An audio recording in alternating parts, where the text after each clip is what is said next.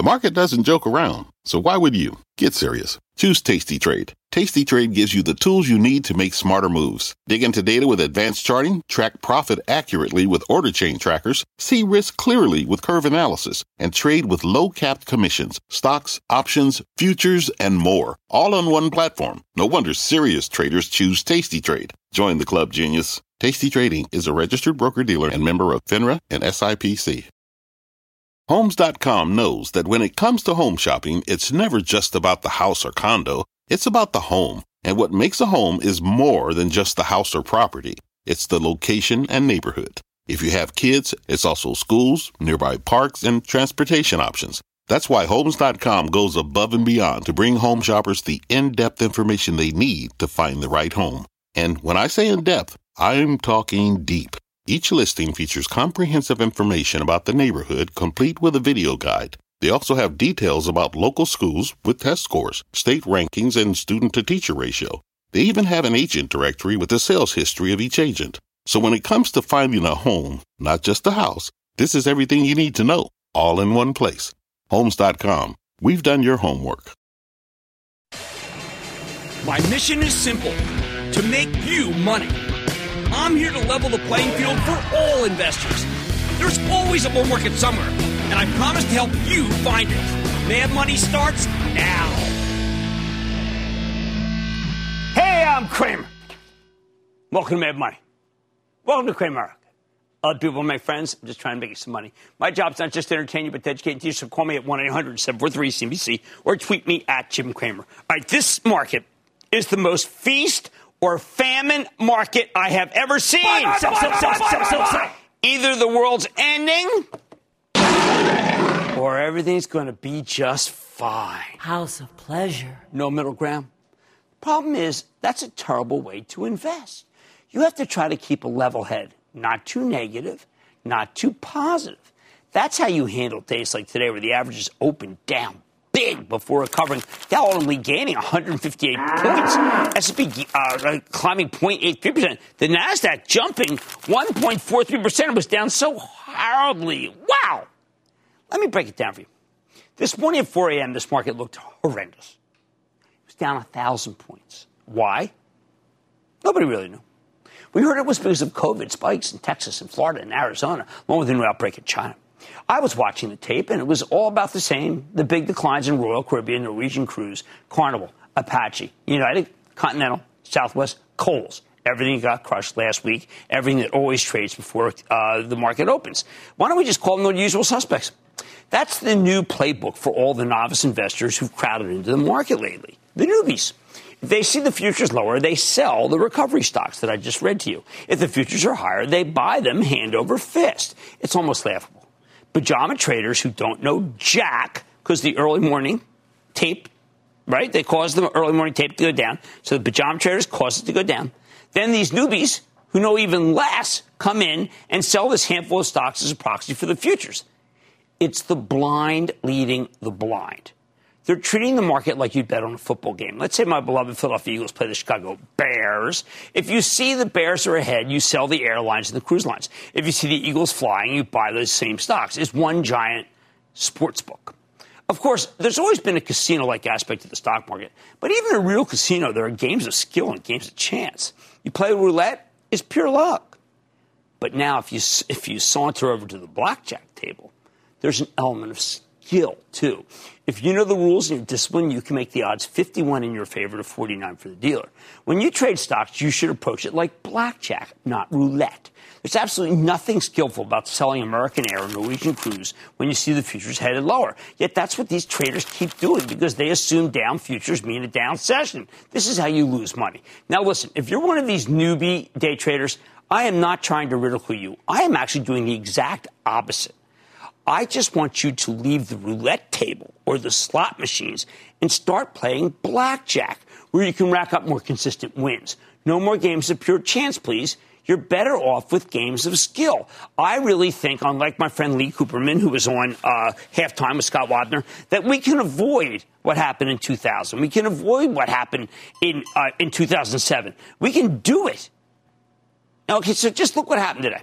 Everyone who dumped stocks down 1,000 points earlier this morning had it dead wrong. They forgot that this market is a lot less binary than it seems. Look at it like this. There are 100 stocks in the Cramer COVID index. If you were really worried about a spike in the Sun Belt and Beijing crushing the whole market, you've learned nothing. Because we know that these 100 stocks, about $20 trillion in wealth, tend to go higher because of the pandemic. Would you really sell Zoom video if you think we're headed for lockdowns? As Zoom goes, so goes Zscaler and CrowdStrike and Cramer Fave RingCentral. If COVID cases keep spiking, you should be buying one of those stocks. Don't hit when the dealer is showing a six, even if you have just a 15. If we were really afraid of a second wave, the healthcare stocks would have been doing much better today. I think Wall Street recognized that this virus is just way too contagious to be truly contained. We knew the reopening was risky. When those numbers started spiking, the averages plummeted last week. Remember, the market's a prediction machine. This was already baked in. Now, if there were or had been a huge spike in cases in New York or New Jersey, areas that seemed to have the virus contained, well, that would be unexpected and the market might take a hit. But at the end of the day, stocks rarely go down on the same thing. That's too negative. You might have missed the, the electric move tonight in home builders with a, with a second leg that started with Lennar or the news that Apple's ecosystem uh, this came in to me later today. Apple's uh, App Store ecosystem facilitated a half a trillion dollars in commerce in 2019. Well, 2019, that was a long time ago. Who knows how much 2020's bringing, especially with the stay at home people, right, who've got nothing to do. That said, the negatives are real. This virus is a monster. It's made us afraid to fly, afraid to go out to a restaurant, afraid of air conditioning, afraid to stay at a hotel. Made any kind of congregation a risk. It made a choir dangerous. That's horrendous for many businesses, especially restaurants and retailers, industries that employ millions of people. You have to wonder what the earnings will look like for all these companies that depend on people going to work, going out, and going traveling. I don't think it's going to be pretty. And that's why you also can't afford to be too positive. And it takes a lot of willpower for me to stop myself from going there.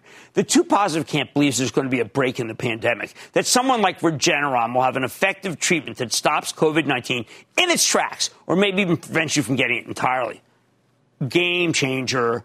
If that happens, stocks will explode higher. I honestly believe we are going to have that happen, which is why I keep telling you that it's a bad bet to bet against science. Something I've been lambasted for saying in the New York Times.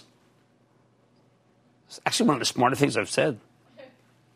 Anyway, sooner or later, we're going to get a cure or a vaccine, probably both. I've never seen so many drug stocks working on, drug companies working on a single disease at the same time. It's almost every single major player in pharma. You got to feel left out if you're not in it. It's a powerful contingent. Plus, the technology is so much better than it used to be. These days, we can use artificial intelligence to rule out compounds that won't work, something that might have otherwise taken months or years. And that's Jensen Huang from NVIDIA making the chips. You're going to stop Jensen? Jensen versus COVID. Jensen. I think we're going to get there, which is why I can't be too negative. I also don't know when that will happen because you've got to go through the clinical trial process that scale up manufacturing and distribute it where it's needed. Remember, and this pandemic will not end until all 7 billion of us are cured. Of course, many people feel that COVID is invincible. It keeps mutating, creating all sorts of new horrors, but we've seen worse. Regeneron beat Ebola, for heaven's sake. Maybe they can beat COVID. And even if Regeneron's drug doesn't work, there are so many other pharma and biotech companies in the mix that it seems nuts to go all in on the bear thesis. That's an informed bet. In blackjack terms, it's King Ace. King Ace. Uh, but it's a uh, 10 and a king with the dealer showing. Let's no, let's put it this way. Let's make this. Let's let's get this.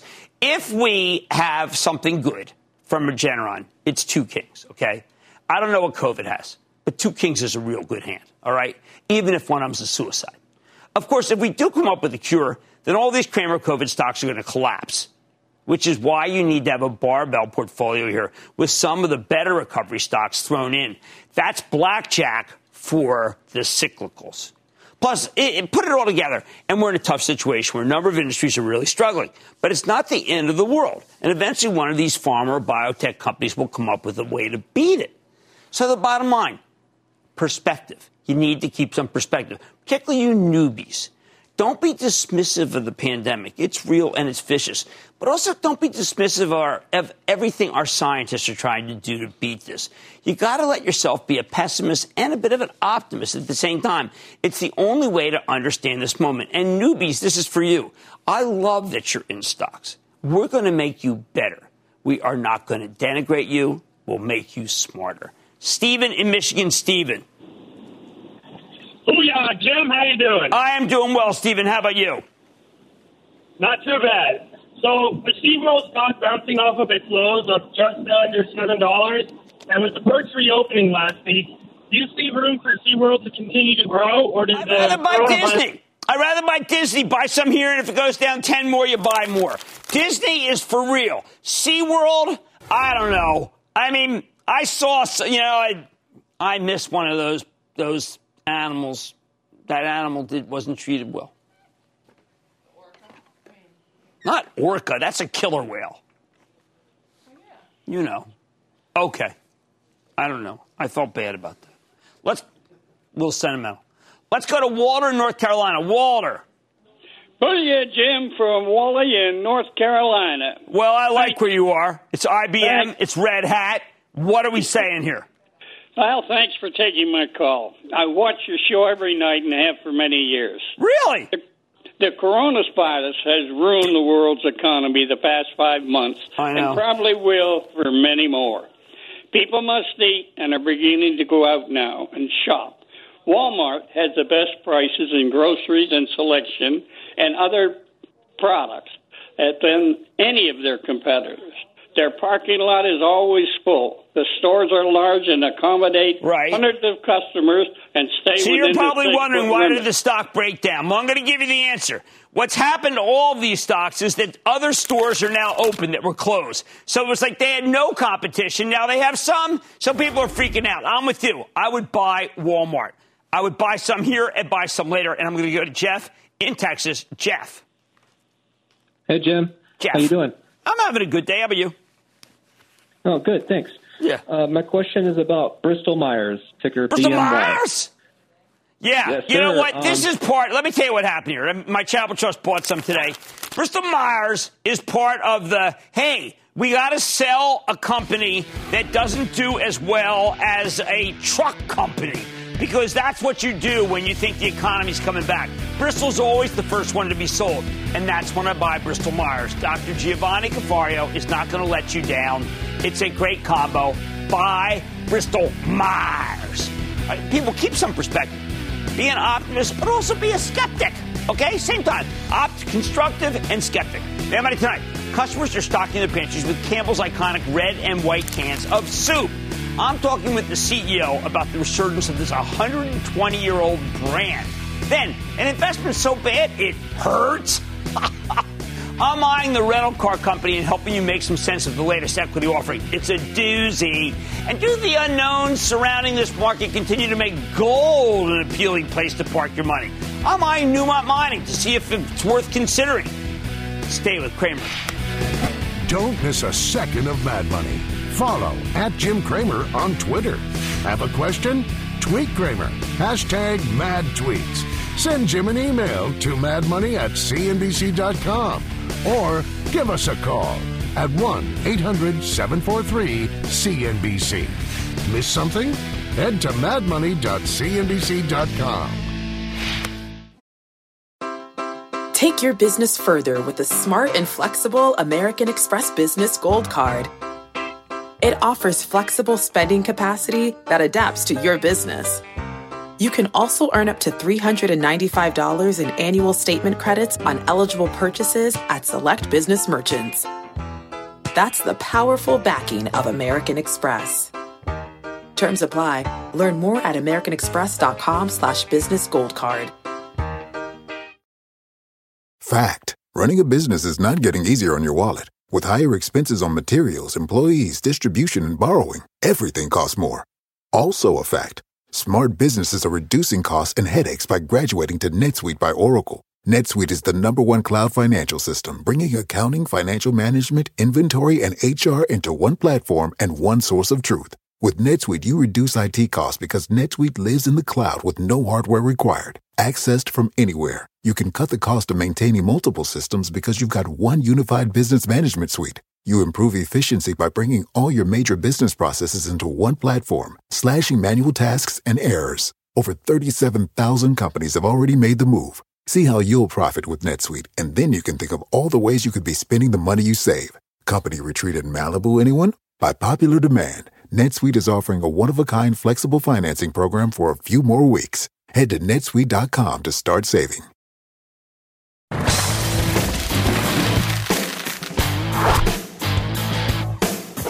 Not long ago, it looked like the packaged food trade was over. All over the country, states reopened for business, people stopped stockpiling, and investors lost their taste for the pantry stocks. But with this spike in COVID cases in the Sun Belt, is it time to circle back to the packaged food stocks? And if anybody really left them to begin with, take Campbell Soup. Earlier this month, these guys reported a phenomenal quarter, just a big top and bottom line beat. Management raising their full year earnings guidance substantially. Wall Street's response, eh. Campbell stock actually fell 6% that day. It's been trading sideways ever since because of the rotation into the recovery stocks. But that rotation ended last week. Is it time to come back? Let's check in with Mark Clouse, the president and CEO of Campbell Soup, to get a better sense of how his company's doing, where it's headed. Mr. Klaus, welcome back to Mad Money. Thanks, Jim. Good to be here. All right, Mark, I have here in my hand some data. It's called IRI. It is tamper proof data, and it shows U.S. dollar consumption and it looks like, this is from June 7th, this is not some one time only pantry spike. These comp- Pe- Pepperidge Farm cookies, Snyder's of Hanover, Cape Cod, Kettle, these are all up. Campbell's soup up 20%. This is not the kind of stuff that tells me it's over. No, I, I think you're right, Jim. I, you know, I think, and even if you go deeper down that list, you're going to see some soup numbers that are right around 20%, and that is the first week of June. Uh, traditionally, perhaps not the time where you're seeing that kind of growth. But I think the reality is is that even though we may be seeing some recovery and people returning to a little bit more normality, I think the behaviors that were built um, in this last several months have the real potential to continue to provide a catalyst for improved results. And even if the top lines slow a bit or the in market results slow a bit, I think the elevated overall demand is going to continue to provide opportunity for company like ours to continue to connect and meet the needs of consumers. Yeah, I mean, look, I think a lot of people discovered that it wasn't just that your soups weren't just filled with preservatives. And then a lot right. of other people, like my wife, discovered that you could take the cream of chicken and make a casserole out of it. That it that this stuff was ripe for cooking things that you wanted to cook, not just what you wanted to heat up.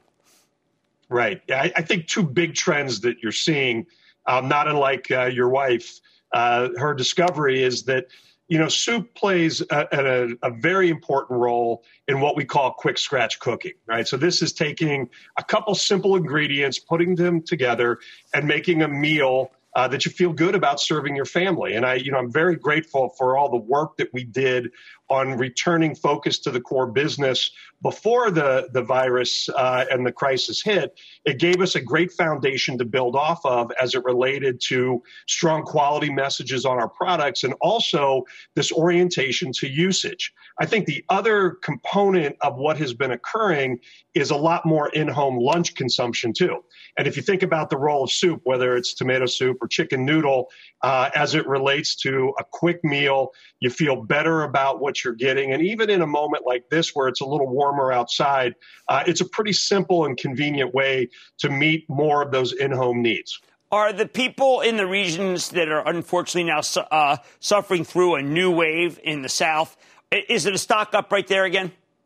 Well, that's not exactly what we're what we're seeing. Although I do think we have to be prepared um, in a variety of different scenarios, and I, I, think for us, we are trying to to appropriately gauge. Uh, how demand is ebbing and flowing. But if we're going to err, we want to try to err on the side of having availability. You know, a little right. bit of the lessons learned from that first push. So, although we haven't seen a dramatic shift back into that early pantry loading, we are trying to do the best we can to be ready for whatever that may whatever may unfold here in the next couple months. All right, so I was asking around to people saying, uh, "Who do you think makes kettle chips? Who do you think makes Cape Cod chips?" And people just said, "Well." Some guy, little guy kettle, and some guy that's a Cape Cod, something Cape Cod. That's brand, that brand's been around. Now they don't know that it's yours. Um, do you not want them to know, or is that just the best way it should be? You know, it's okay if they don't know. Uh, okay. What they need to know, is how great of a product and an equity and quality that's in those products. And if they happen to know uh, they're from Pepperidge Farm and Campbell's, uh, that's great. But if they don't, the relationship that we're really building is between that brand and those consumers. Uh, hard, hard pretzels. It was. I mean, I understand your predecessor, two predecessors ago. It, hard pretzels are king. They really are. And Hanover owns the aisle. Now, I know you had to pay too much, but you've deleveraged to the point that it's no longer crazy. Well, I, I, think we feel good about the addition of, of that Snyder's Lance portfolio to our snacks business. And, and although we may have seen some change in dynamics for where consumer demand has been in these last few months, the one trend that I think is going to continue to move right through it is snacking. And yeah. if you look at our portfolio on snacking right now, we feel great about how differentiated it is you know, we play in a lot of major categories, but we also play with some very differentiated brands. So we may be in crackers, but we focus on better for you kids crackers with goldfish. And even in big uh, categories um, like pretzels, we've got a lot of innovation and opportunity to continue to build in as that leader. So that combination of leading positions, being in an advantaged segments within large categories, I think sets us up really well to continue to see that trend of progress. And as we've been investing back behind the business and driving innovation, again, even in this moment of unusual uh, circumstances, I'm feeling great about the response, and I, I think that will I, I think you should. I mean, we had Mondelez on. I like Mondelez very much. That's a snacking yeah. company. What they said is, listen, we're a snacking company. Don't lump us in with the pantry. Well, you know what? You're a snacking company, and I snack more on your stuff than I snack on their stuff because I don't. Yeah, I'm well, a big I, anti-candy guy. You know what I mean? Yeah. You're- well, I think you know the the great news is that there are a couple underlying trends like snacking and better for you. I, I know a lot of discussion of movement to comfort uh, as we were navigating the crisis, and I and I do think we're seeing uh, that hold a little bit longer. But there's no question that consumers are going to continue to be health conscious, and that Absolutely. means you know transparent ingredient lines products that bring some permissibility, especially to the snacking occasion. And, and we just have a really nice lineup uh, to be able to meet those you needs. Sure and as, as you know, it's 50% uh, of our portfolio now. And so, you know, as we focus this business, uh, I think we really are in a good position to bring an advantage proposition uh, to market, both for consumers and for investors. I totally agree with you. Totally. That's why it was a real break when the stock went down for new people to buy. Mark Clouse, the president and CEO of Campbell Soup. Great to see you, sir. Thanks, Jim. Guys, this is not the same Campbell Soup. I mean, you can own this stock. They're doing so many things right, and they're going to continue to do things right. It's not just pantry stocking anymore. They have money speculative, right? Here's a question Have you ever been prescribed a medication? Most likely, yes. Well, what about this question? Did you understand how it worked? The way your medication works in your body shouldn't be a mystery. Learn how Vyvgart, Efgartigimod Alfa FCAB works by visiting vyvgart.com slash MOA. That's V-Y-V-G-A-R-T dot com slash M-O-A. Brought to you by argenx. When you're hiring, the best way to search for a candidate isn't to search at all. Don't search, match with Indeed. Indeed is your matching and hiring platform with over 350 million global monthly visitors, according to Indeed data, and a matching engine that helps you find quality candidates fast. Use Indeed for scheduling, screening, and messaging to connect with candidates faster. Plus, 93% of employers agree Indeed delivers the highest quality matches compared to other job sites, according to a recent Indeed survey. Leveraging over 140 million qualifications and preferences every day, Indeed's matching engine is constantly learning from your preferences. Join more than 3.5 million businesses worldwide that use Indeed. Listeners of this show will get a $75 sponsored job credit to get your jobs more visibility at Indeed.com slash Mad Money. Just go to Indeed.com slash Mad Money right now and support this show by saying you heard about Indeed on this podcast. Indeed.com slash Mad Money. Terms and conditions apply. Need to hire? You need Indeed.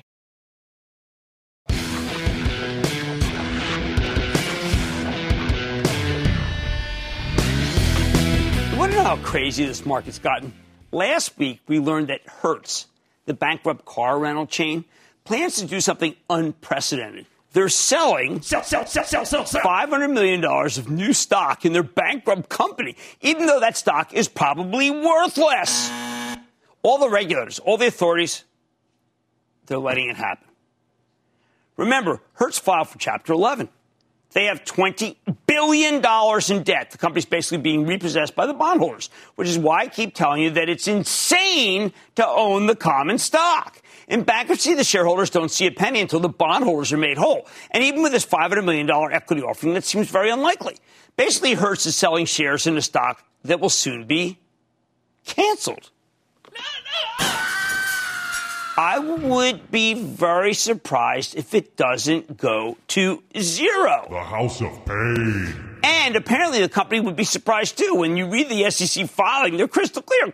Listen to this quote. We, eat, we expect that common stock shareholders would not receive a recovery through any plan unless the holders of more senior claims and interests are paid in full which would require significant and rapid and currently unanticipated improvement in business conditions to pre-COVID-19 or close to pre-COVID-19 levels. End quote. Translation. Unless the rental car business gets better real fast, real soon, the owners of the common stock will be wiped out. Hertz straight up says, quote, there is a significant risk that our common stock will be worthless, end quote. It can't be any clearer than that. So why in the world would anyone pay roughly two bucks where Hertz is currently trading for a piece of paper that's probably going to be uh, worth nothing in the not too distant future? It's simple. I've been thinking about it, mulling it over, thinking about all the things I learned about in philosophy class, and I, have come up with it. It's because they don't know what they're doing. I try to be a diplomat and elder statesman on the show. I'm never confused with Gandhi, but I'm there. And everything that's happening in Hertz right now is being driven by a contingent of novice investors with a desperate craving for single digit stocks. They started crowding into Hertz a couple weeks ago when it was trading at less than a dollar, and they bid it up to more than five bucks last Monday. For reality reasserted itself. I am sure many of those people therefore said it's been a successful thing. And yes, you bought it for a dollar, you sold five, you're successful, fine. But how insane was this move? Listen. When Hertz filed for bankruptcy, its stock plunged from $2.84 to 55 cents the very next day. Generally speaking, not many people want to own stock in a bankrupt company, given that the stock usually goes to zero. Then they issue a totally new stock to the creditors. It's absolutely nuts that these traders were able to bid Hertz up from 55 cents to more than $5 in nine weeks. These are the so-called Robinhood traders. I think Robinhood gets a bad name because there's lots of companies that are like Robinhood, but you know, let's call them the younger investors. I'm going to call them newbies from now on because I like that term, newbie. It's kind of like somewhat pejorative. The newbies who've only been in the game for a few months, who love speculation, who feel like geniuses because they bought a bunch of cheap stocks in March and April that quickly rolled off their lows, they're involved. In late May, 44,000 Robinhood users owned Hertz. Now nearly 170,000 on Hertz, making it the third most popular stock on the platform over the past week as measured by number of new owners. There's so much speculative interest in this thing that it's changed the ordinary calculus of bankruptcy. Hertz saw how these Robinhood investor traders were bidding up its stock, so they decided, they decided to take advantage of all this, all the newfound demand. The bankruptcy judge let it happen as long as the company disclosed that the stock's likely worthless, taking a buyer beware, caveat emptor approach to the market. And listen, I don't want to be too hard on Hertz or the judge. Hertz is broke, which is why they filed for bankruptcy. There's a chance this money could save a lot of jobs. I like that. As for the judge, it's not her job to keep worthless stock out of the hands of clueless investors. It's the clueless investors' job. Now, it's the SEC, though, I really think that should have played a role. I've said before that Hertz continuing to trade is absurd. This equity offering is in a worthless stock takes the, that absurdity to new heights. The SEC should have stopped this, but the SEC has been abdicating its responsibility for ages because of a philosophy, a philosophy change. They're about laissez-faire. Okay? It's laissez-faire attitude, and I find it painful. The New York Stock Exchange moved to delist the stock, but Hertz appealed. So that's still up in the air. I think it gets delisted before it goes to zero. So when the SEC refuses to do its job and the bankruptcy judge who cleared this offering says buyer beware, you should probably be aware.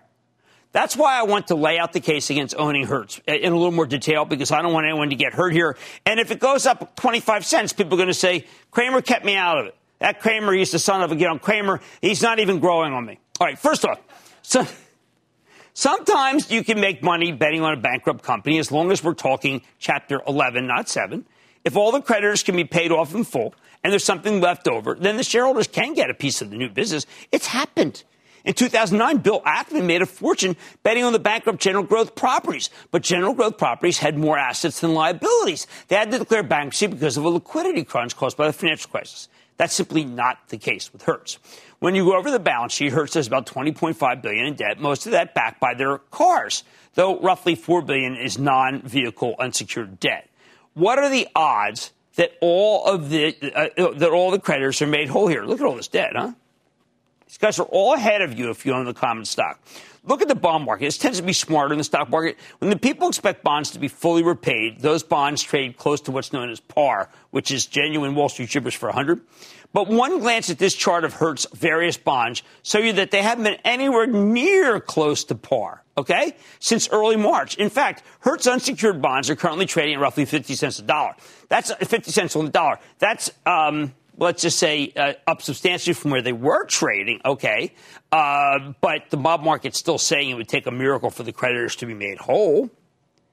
Again, there's a pecking order here in bankruptcy. Shareholders, they're down here, okay? You got all this stuff ahead of you, all right? Remember that when you buy this common stock. If there's nothing left after the bond guys get paid back, the shareholders get nothing. My back of the envelope math suggests that they need to, to raise at least $2 billion to get there but they only expect to raise 500 million from the new equity offering. But if Hertz could raise that kind of money, well, they wouldn't be in this position.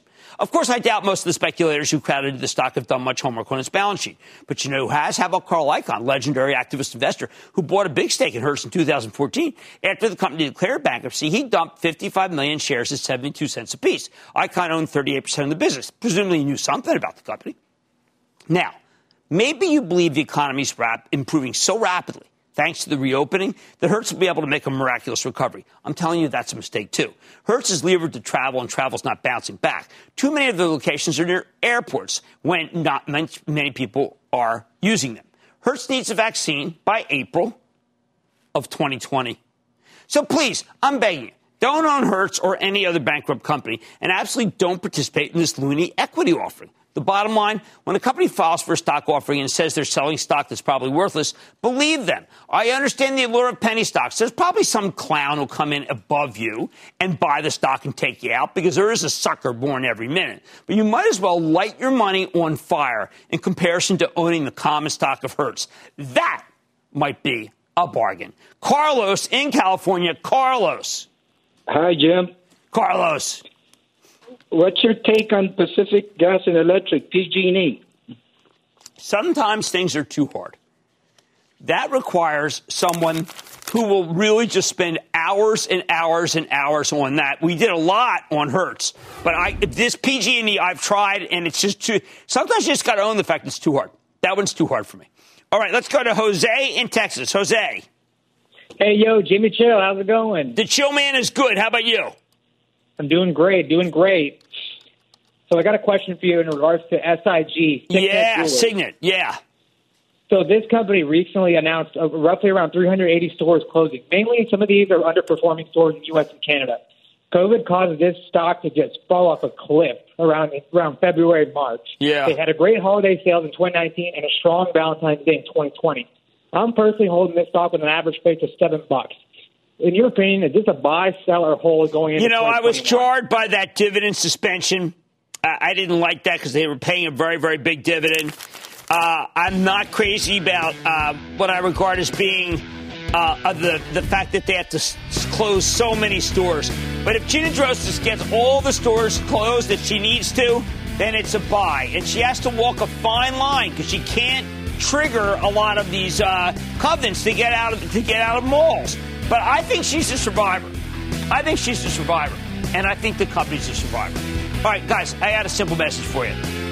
The people who own Hertz, you're really hoping someone is so much dumber than you are. And I, I do not mean to like just cast aspersions on. Look, I was I was tracked in the dumb class. I was for four years, and by my, it's okay.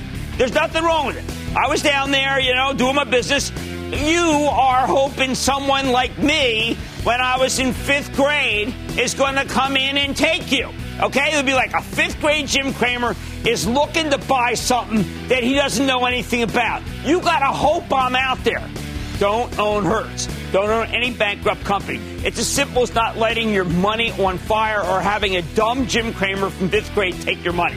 Now, there's much more at a higher price. Much more mad money ahead. Is Newmont Mining still shining bright as COVID 19 unknowns continue to impact the market? I'm eyeing the luster with the CEO. By the way, this is my band. I got, I have my temperature taken. So far, so good. Uh, then why have Shopify, Facebook, and Etsy been such glorious stocks in the time of COVID? I'll tell you why it all comes down to rent. And rent, like Monopoly. And all your calls rapid fire in tonight's edition of the Lightning Round. So stay with Cramer.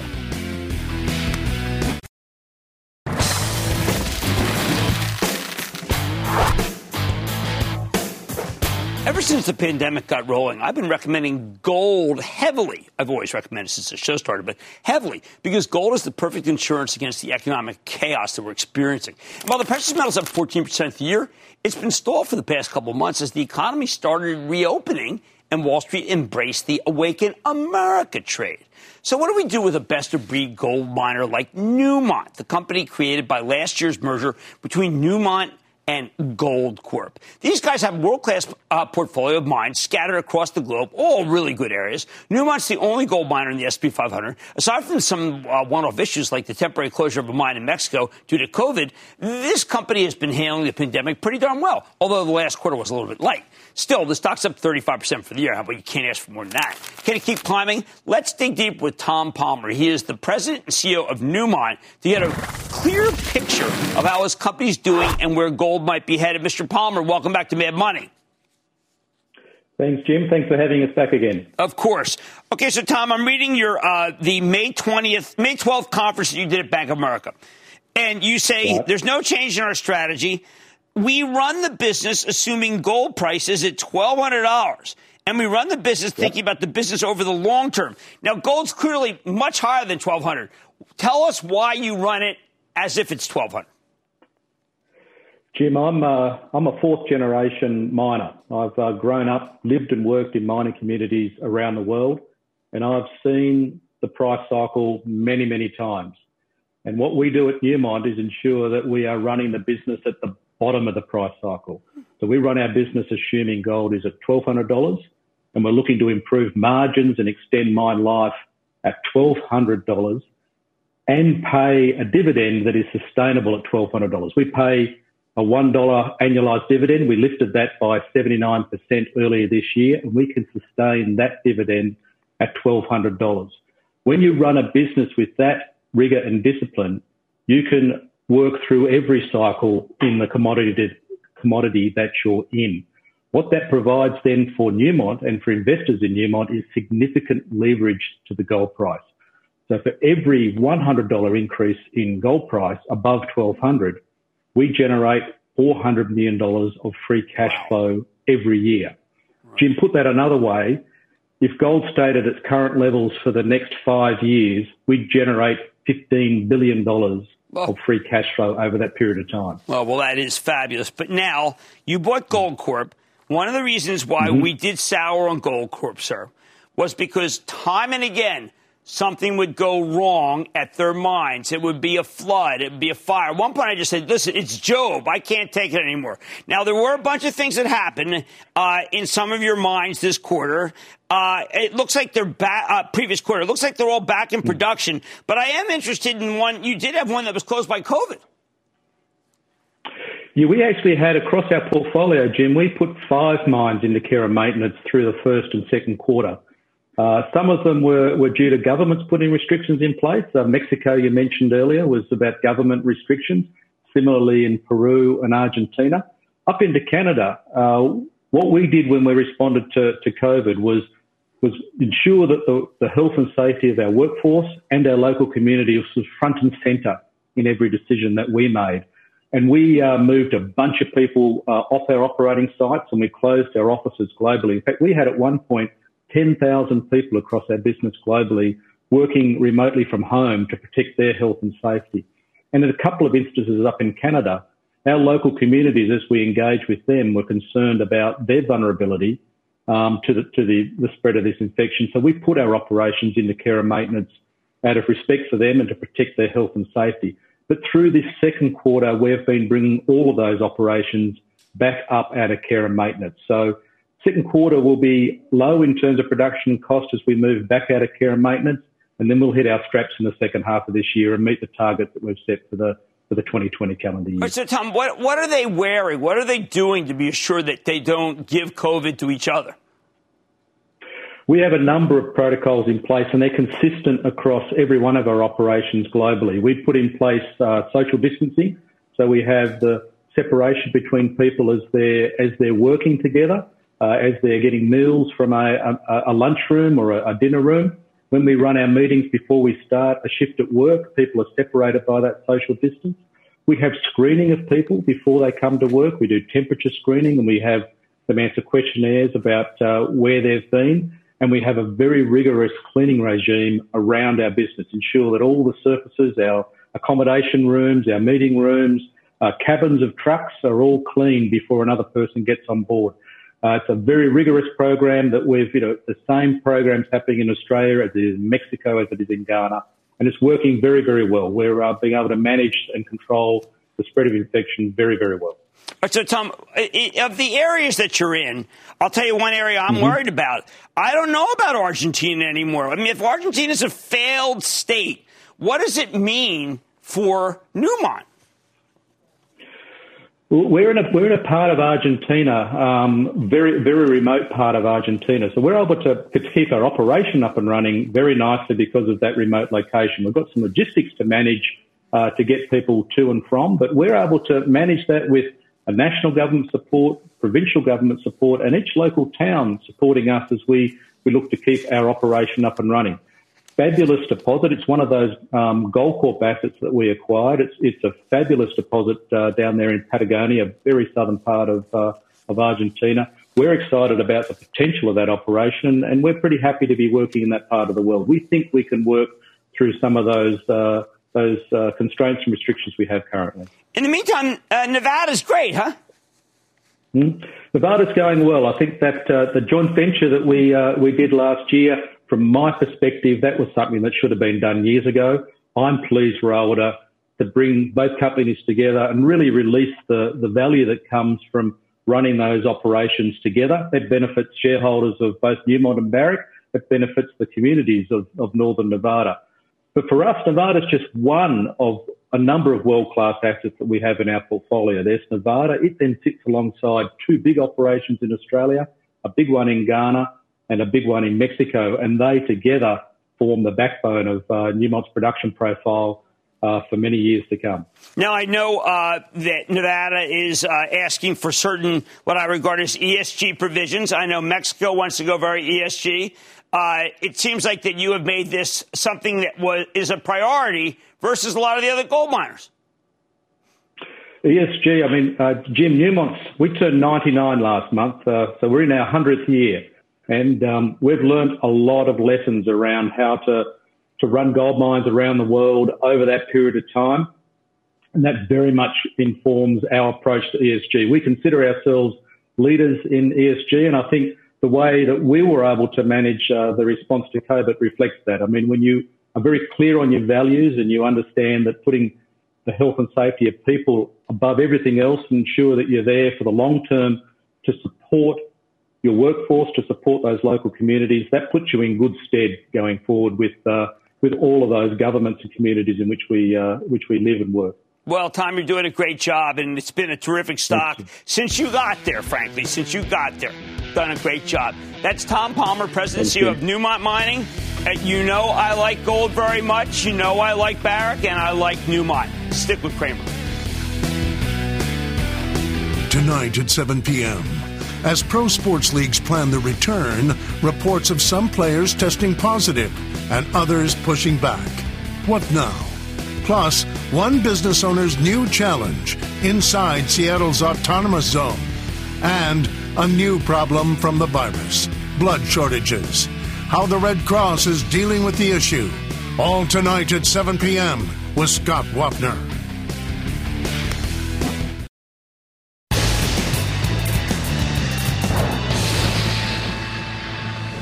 It is time. It's time for the light round control. Rob Cross, one of the super seated. And then the lightning round's over. Are you ready, Ski Daddy? For the lightning round, Chris, let's start with Rob in Ohio. Rob.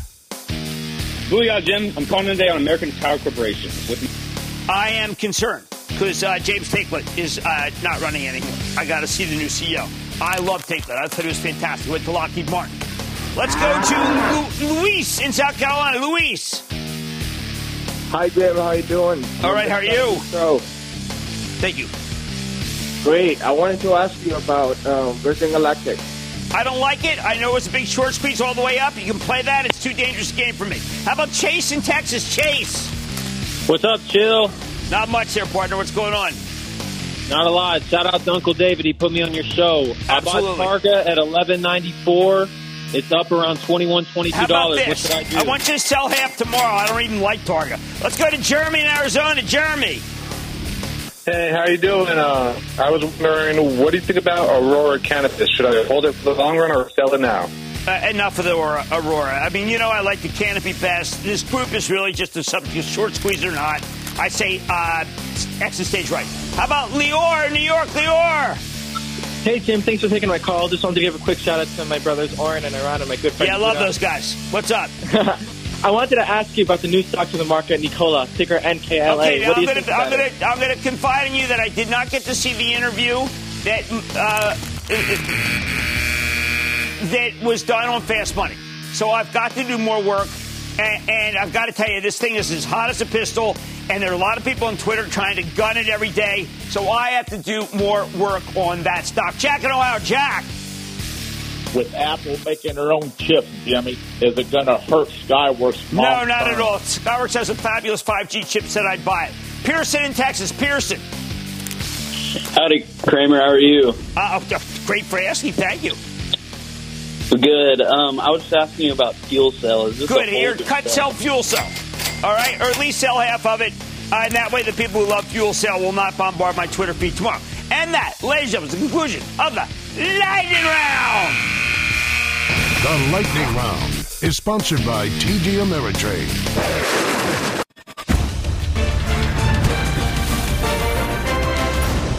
Tomorrow, kick off the trading day with Squawk on the Street. Live from Post 9 at the NYSE. And a woman stopped me on the street and says, I know you, I know you. And I'm thinking, she's watching me. But she goes, You're Lennon's great great grandson. no, no, I'm not. She goes, You're related to Lennon. I said, All right, okay, I'm Lennon. It all starts at 9 a.m. Eastern.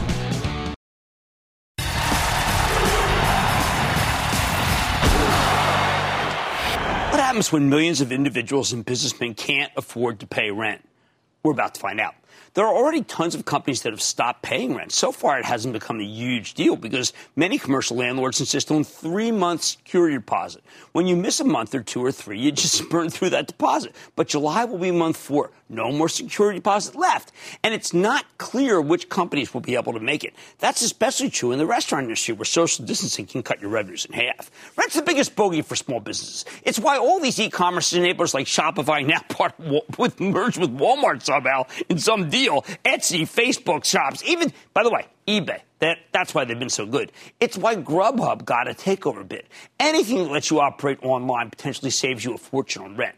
And unfortunately, the rent is too darn high. At the end of the day, most small businesses will struggle to survive here un- unless their landlords give them a break. And I've yet to hear a single concession from my contacts in the industry, and they are myriad. The repercussions would be huge from food and liquor distributors to cooks, bartenders, waiters, suddenly out of a job. Where the heck are these people supposed to find work? Unless rent is reduced, you're going to see a shocking number of boarded up storefronts. We can only put up so many Starbucks or Chipotle's. Unfortunately, Wall Street seems, well, Washington also, oblivious to this ticking time bomb because the wave of commercial evictions hasn't hit yet, but it's coming.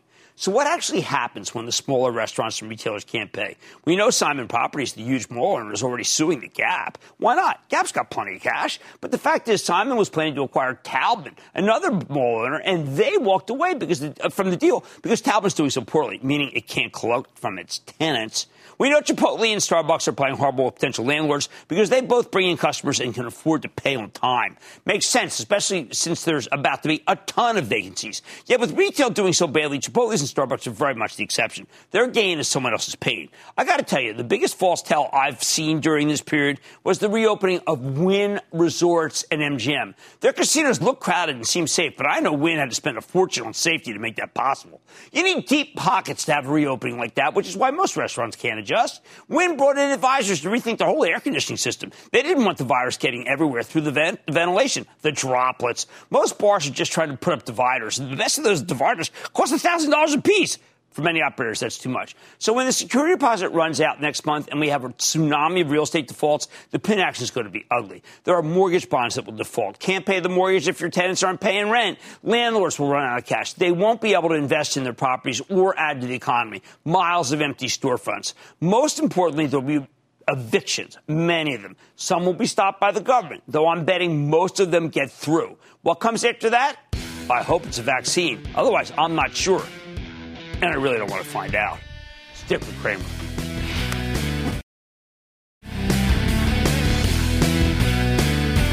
When rates are going to stay low a long time, and there are a lot of people who don't want to live in cities, that is fantastic news for outfits like Lennar, for Pulte, for Toll. And it's starting to come out that way. Lennar's numbers were spectacular.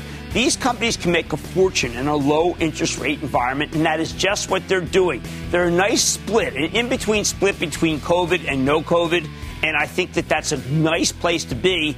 I do like Toll. I like to say there's always a bull market somewhere, and I promise you I'll find it just for you right here on Mad Money. I'm Jim Cramer, and I will see you tomorrow. At Capella University, you'll get support from people who care about your success. From before you enroll to after you graduate, pursue your goals knowing help is available when you need it. Imagine your future differently at capella.edu.